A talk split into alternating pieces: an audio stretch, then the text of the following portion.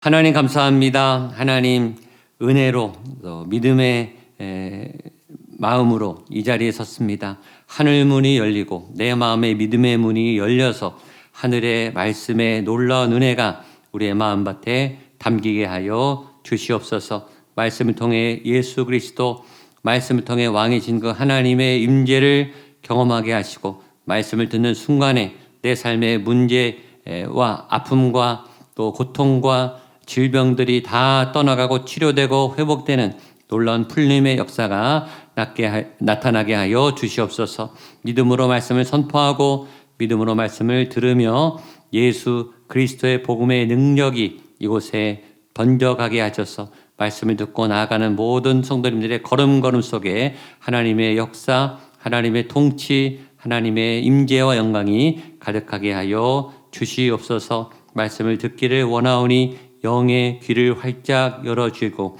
영의 눈을 활짝 열어주셔서 주님의 영광을 보게 하시고 나를 향하신 하나님의 음성을 듣게 하여 주시옵소서 예수님의 이름으로 기도하옵나이다.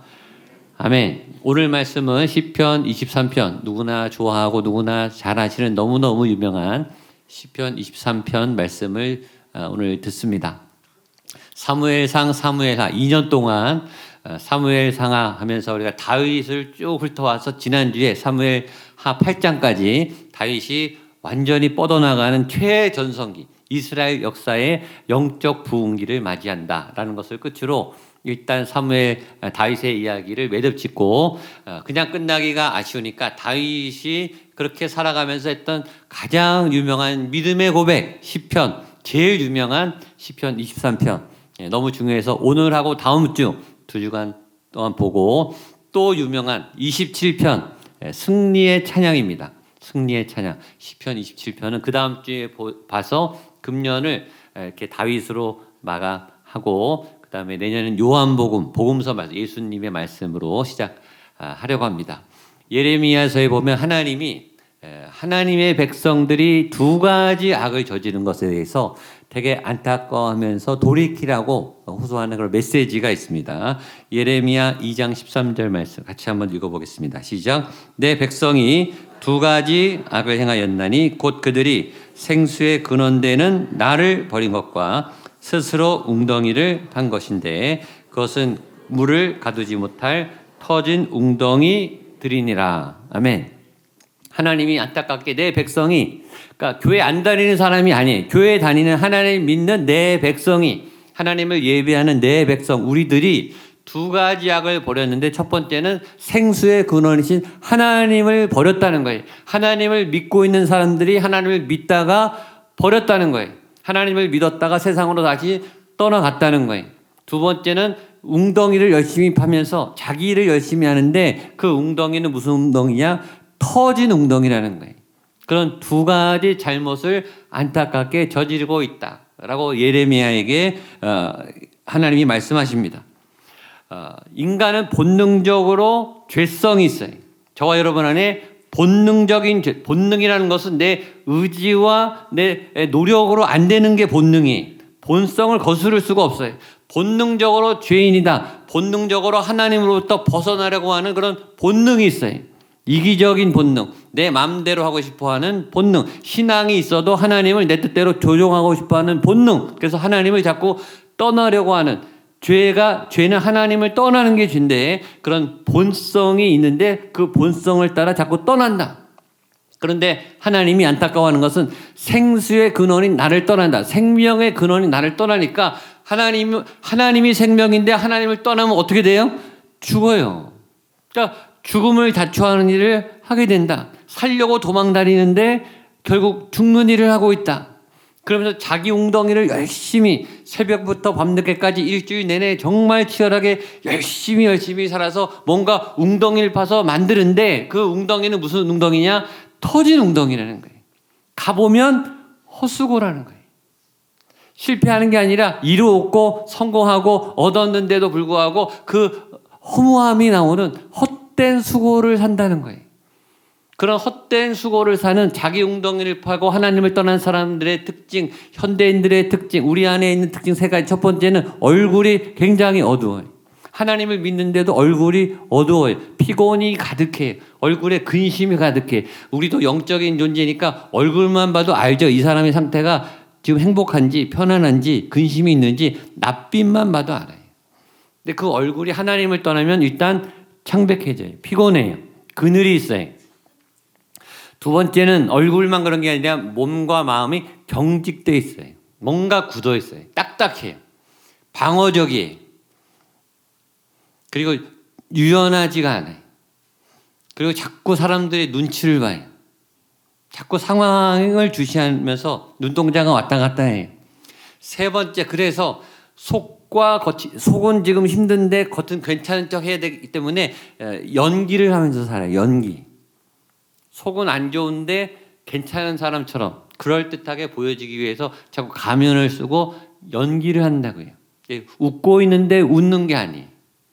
괜찮다고 말하는데 괜찮지 않아요. 그러니까 에너지가 이중으로 소비되니까 더 지치죠. 하나님을 떠나고 하나님을 버리고 자기 웅덩이를 팔면 이런 피곤한 인생, 그늘진 인생, 무거운 짐을 진 삶을 우리가 하나님 믿으면서도 살고 있는데 오늘 시편 23편은 그런 수고하고 무거운 짐진 자에게 소망을 주는 길을 열어주는 또 위로를 주는 그런 너무나 귀한 생명의 메시지입니다. 이 메시지가 여러분에게 큰 위로와 평안과 또 세임을 주시는 하나님의 음성으로 들려지기를 주님의 이름으로 축복합니다. 이 시편의 저자는 누구죠? 다윗. 예, 자신 있게 말해요. 다윗. 다윗이 다윗은 아브라함의 후손입니다. 그 유명한 믿음의 조상 아브라함의 직계 후손입니다. 그리고 지파 유명한 지파인데 무슨 지파냐 유다 지파입니다.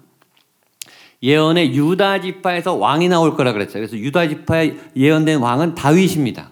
그리고 다윗의 후손이 메시아가 나옵니다. 이 계보가 아주 정통 영 어, 영적으로 정통 계보 선상에 있는 사람이 다윗이에요. 다윗 얘기는 많이 듣는데 다윗의 이름의 뜻이 뭔가 모르는 분이 굉장히 많아요. 다윗의 이름의 뜻은 사랑하는 자, 사랑받는 자라는 뜻입니다. 이름이 좋죠? 그러니까 다윗, 아, 미국의 데이빗이 많잖아요. 다윗은 굉장히 좋은 의미예요. 사랑을 받고 사랑을 하는 사람이다. 다윗은 성경에서 가장 하나님을 많이 사랑했던 대표적인 사람이고 하나님의 사랑을 가장 많이 받았던 사람이 하나님을 사랑하기도 했고 하나님의 사랑이 부어진 사람이 이름 그대로 살았어요. 이름처럼. 그래서 하나님 뭐라 그러냐면 쟤는 내 마음에 합한 사람이야. 나 쟤 마음에 들어. 딱 쟤처럼 살았으면 좋겠어. 라고 말한 믿음의 표준. 그게 다윗이에요. 다윗이 아주 유명한 것은 구약을 마치고 신약, 신약이 복음서죠. 복음, 예수 그리스도의 복음. 신약이 어, 어느 책부터 시작하죠? 마태복음. 신약 마태복 신약을 시작한 복음의 구원의 시작 인류에게 소망을 준 그 신약 성서의 시작 첫머리에 마태복음 1장 1절에 다윗의 이름이 나옵니다. 한번 보겠습니다. 마태복음 1장 1절 시작 아브라함과 한 번 더 시작 아브라함과 다윗의 자손 예수 그리스도의 그냥 펴놓으세요. 여기서 제일 중요한 단어는 뭘까요? 예수 그리스도의 예. 따라서 예수 그리스도. 예수 그리스도. 예. 신약의 핵심은 예수님입니다. 아멘? 예. 그 예수님을 어떻게 소개하냐? 다윗의 자손이라는 거예요. 예수님 앞에 수식어가 다윗이 붙어요.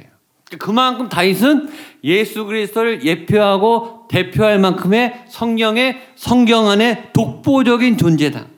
성경 역사상 믿음의 자리, 매김에 있어서 예수 그리스도를 자랑스럽게 소개할 믿음의 영적 거장, 다윗의 자손이라고 소개할 만큼 기독교 역사상 또 하나님의 영적 구속사 안에서 세계사에서 교회의 역사 중에서 다윗은 절대 빼놓을 수 없는 존재다. 라는 게 마태복음 1장 1절에 있을 만큼 중요한 인물이에요.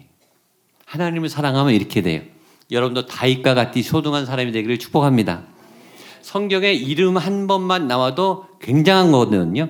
아, 로마서 16장에 보면 사도 바울이 자기와 동역했던 사람들이 쭉 몇십 명이 나오, 나오는데 거기 이름 한 번 나온 분들이요 각 교회 아주 불 같은 성령의 사람들이에요 다 이름 한 번 스쳐 지나가도 영적 거장들인데 다윗은 성경에 구약에 600번 신약에 60번 660번이나 언급될 만큼 굉장히 유명 그리고 이름은 언급되지 않았지만 시편의 어마어마한 분량이 다윗의 시편입니다.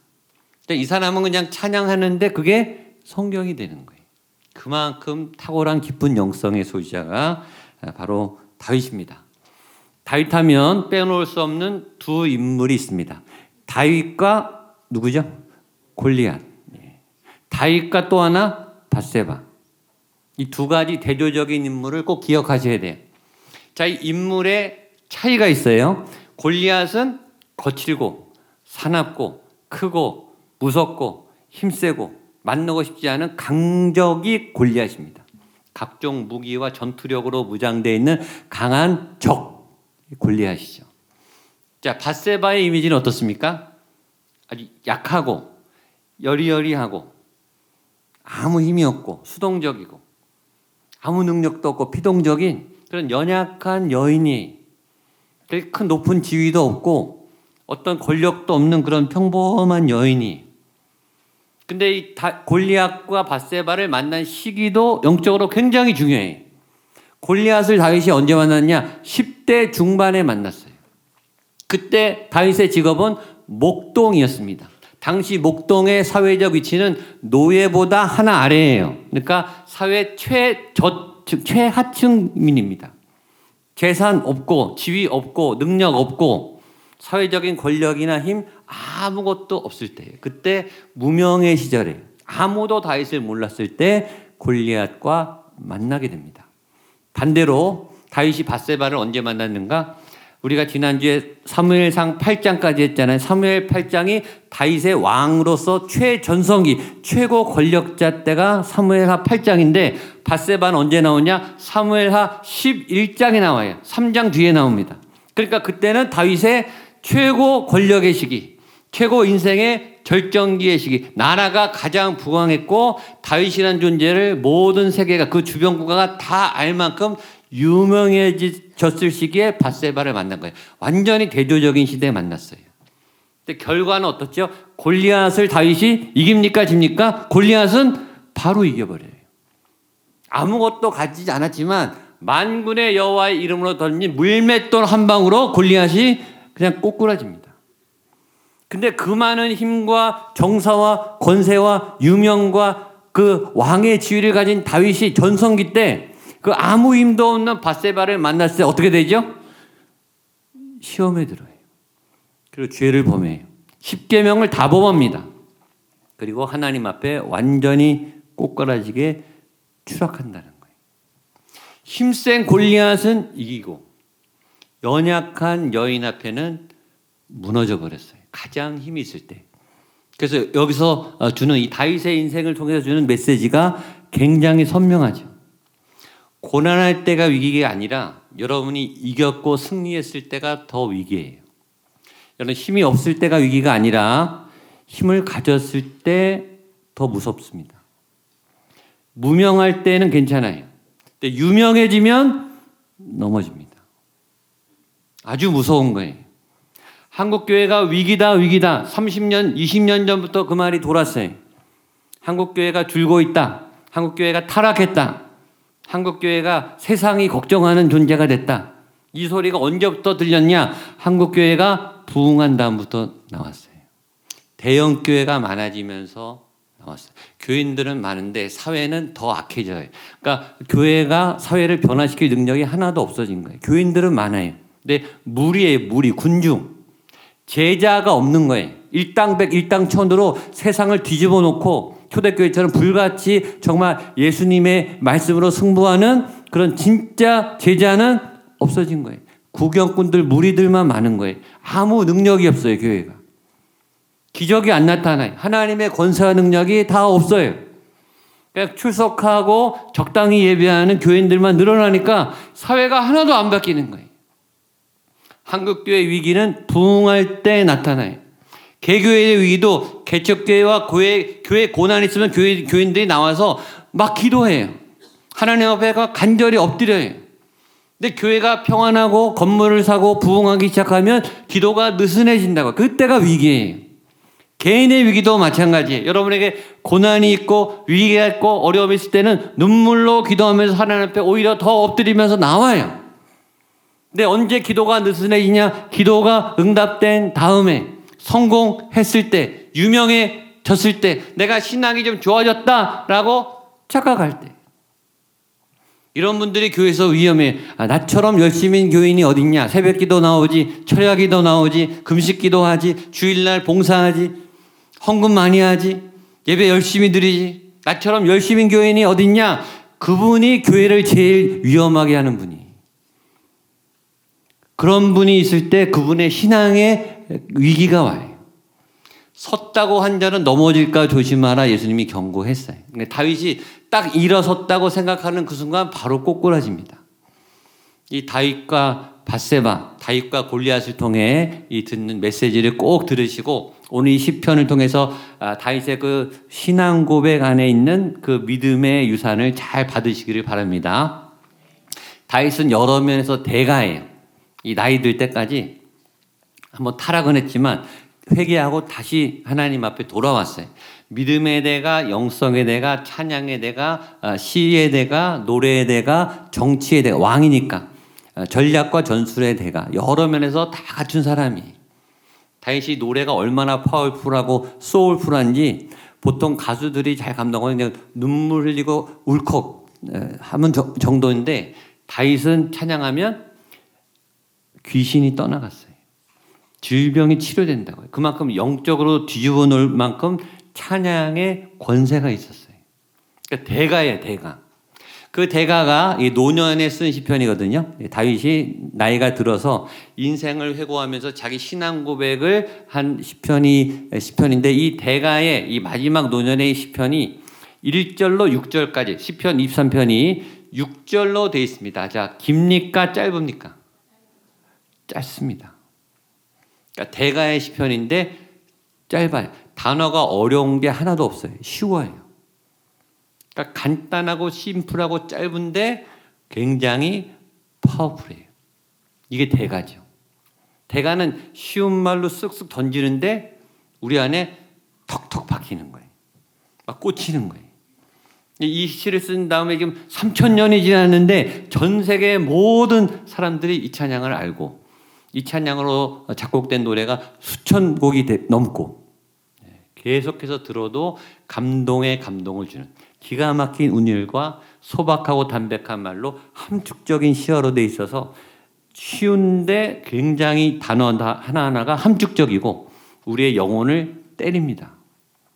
지금까지 그래왔고 앞으로도 그럴 거라고 믿습니다. 그래서 이 시에 있는 이 믿음의 능력이 저 여러분에게 이번 주 다음 주에 전해지기를 축복합니다.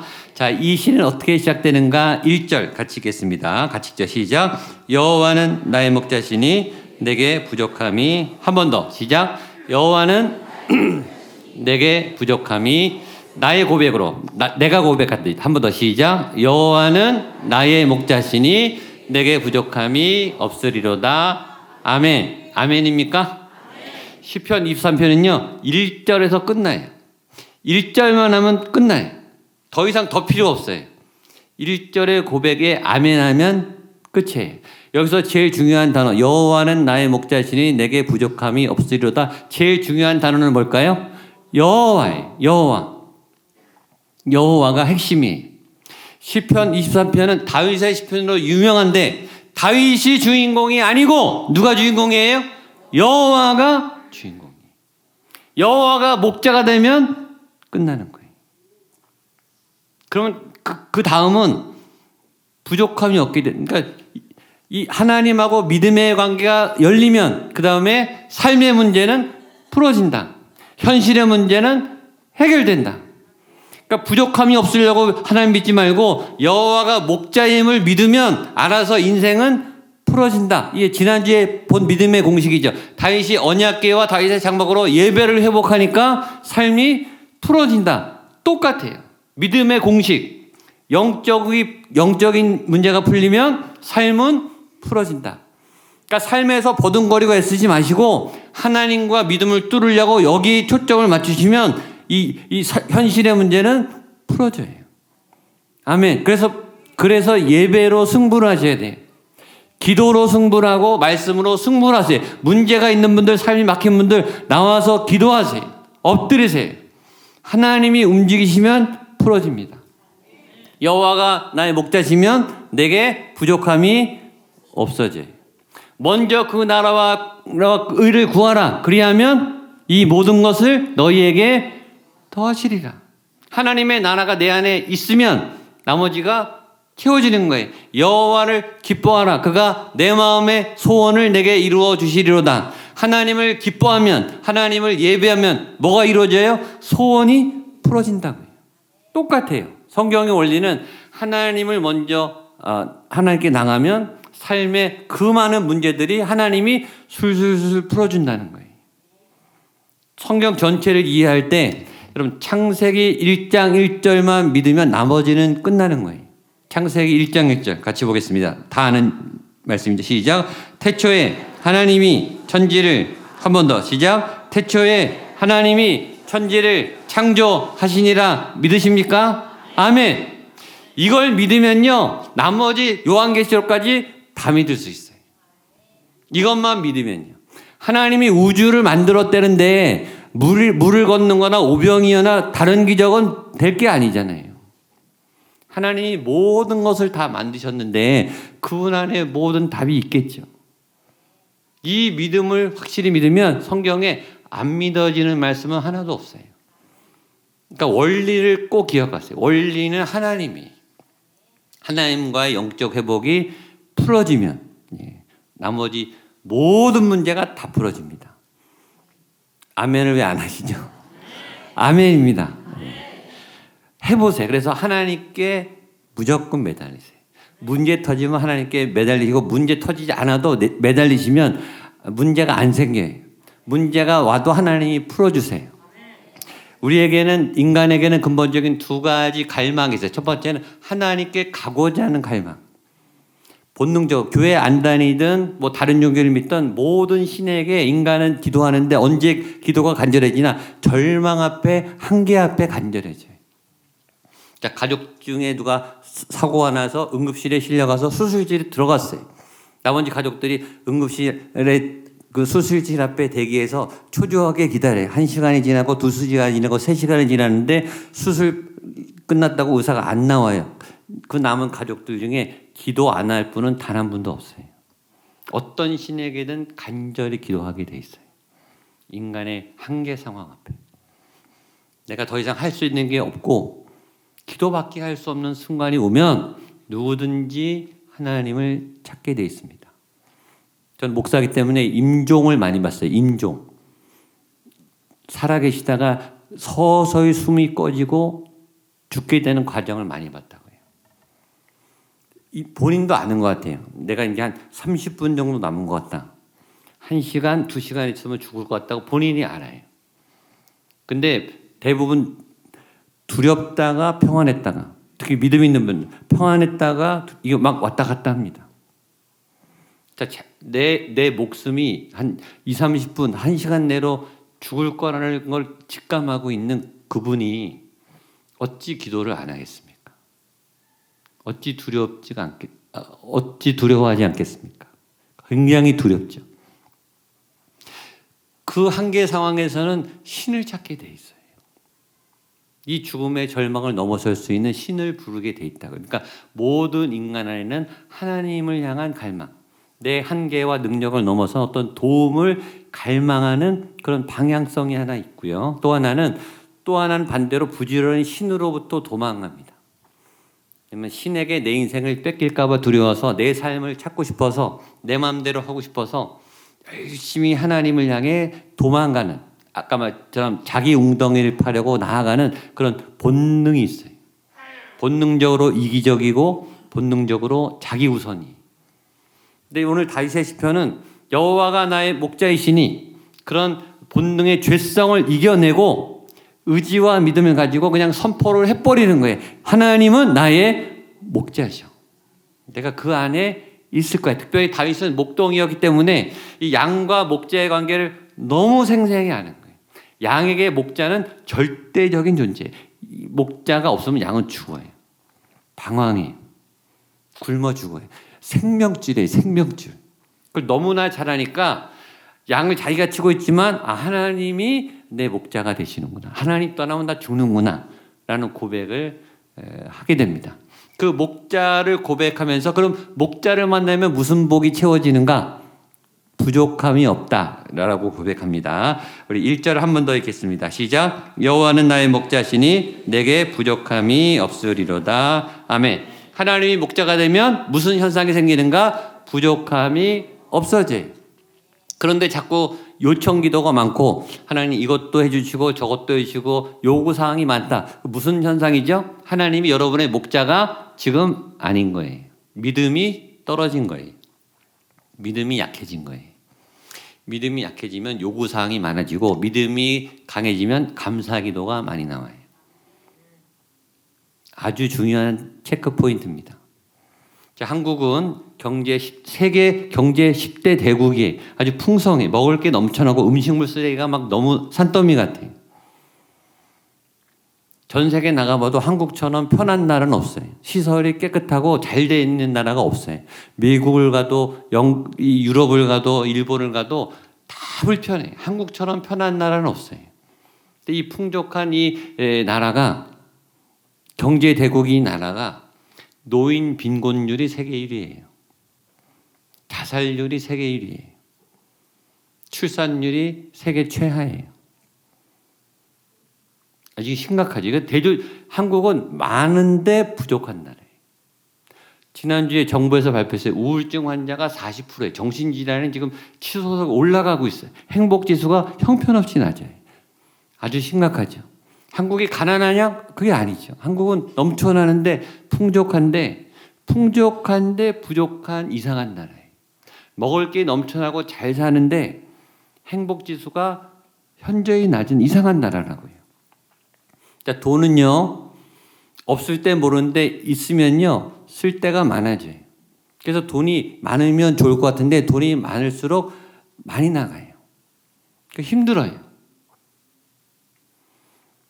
이 지식 공부도 공부를 못할 때는 모르는데 공부를 하면 할수록 뭘 깨닫느냐?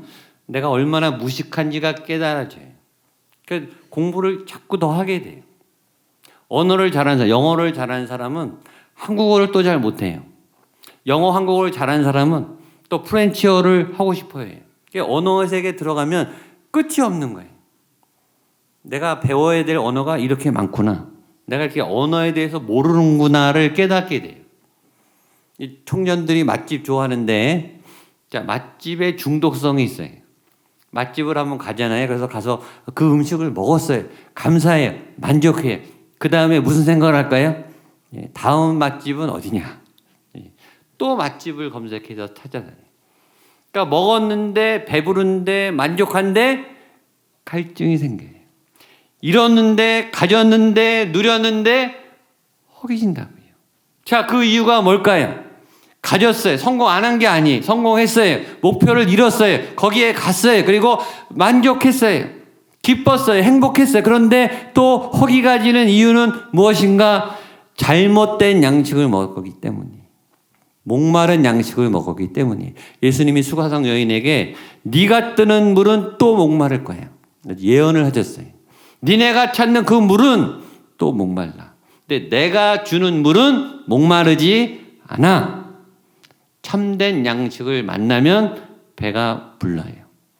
부족함이 없게 돼요. 선한 목자를 만나면 그래서 참된 양식을 얻게 되는 거예요.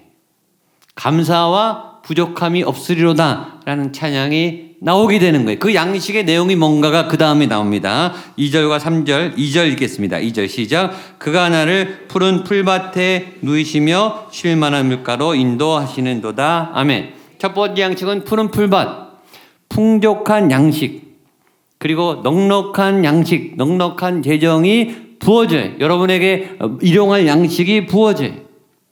두 번째는 풍성한 양식만 주어지는 게 아니라 쉴만한 물가, 정서적 필요가 채워져요.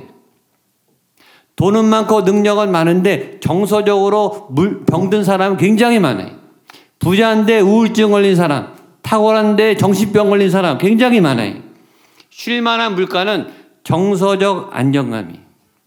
정신병은 뭐냐면 계속 망상이 오고 불안과 염려와 근심이 머릿속을 계속 때리는 거예요. 이 머릿속에 이 들어오는 생각은요, 침대에 가도 도망을 못 가요. 휴가 가도 따라다녀요. 도망이 안 가요. 생각을 멈춰라 말해도 생각이 멈춰지질 않아요. 불안한 생각, 불길한 생각, 두려운 생각, 안 될 거란 생각이 끊임없이 파도쳐요. 근데 하나님의 실만한 물가로 가면 스위치가 딱 꺼져요. 생각이 안 나요. 그게 실만한 물가예요. 여러분들이 삶에서 일주일 동안 막 세상살이에서 지치다가 이 성전에 들어와서 찬양하는 순간 스위치가 딱 꺼져요.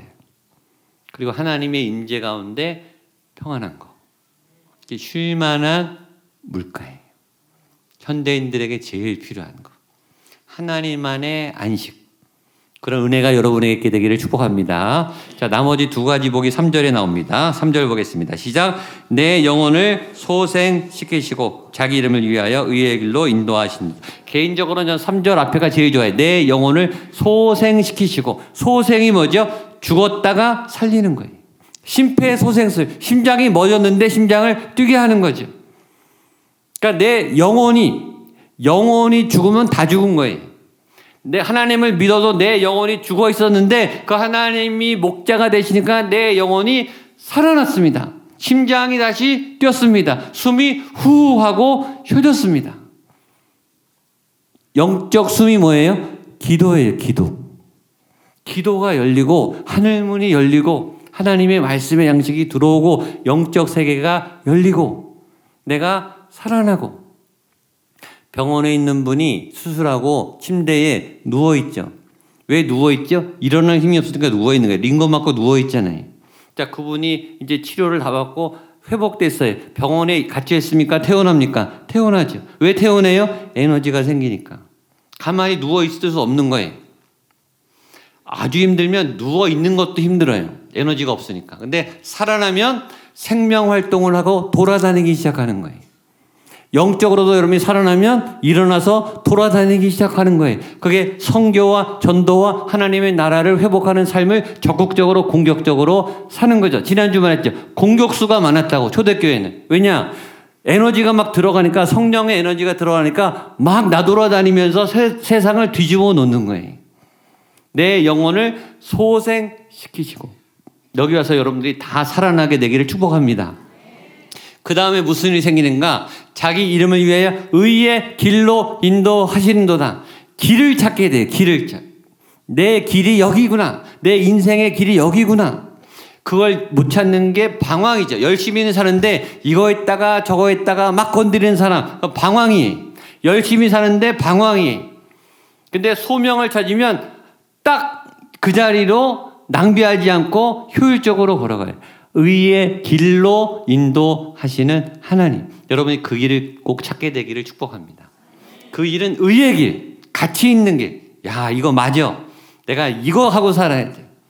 내가 또 태어나도 이렇게 하고 살 거예요. 가면서 보람 있고 갈수록 열매가 많고 가면 갈수록 흥분이 되고 고난이 와도 포기가 안 되는 의의 길 여러분에게 만드신 여러분의 그 길을 여호와 목자 되신 하나님을 만날 때 찾게 될 줄로 믿습니다. 이 복이 여러분에게 부어지게 되기를 축복합니다. 오늘은 여기까지. 나머지는 다음 주입니다. 같이 기도하시겠습니다. 하나님 아버지 여호와가 나의 목자가 되셔서 부족함이 없는 더 이상 만족함이 없는 하나님께 늘 감사의 샘이 넘치는 믿음의 삶 살 수 있도록 하나님 우리의 생명과 구원과 목자가 되어 주시옵소서 예수님의 이름으로 기도합나이다. 아멘. 다 일어나셔서 모든 것이 은혜입니다.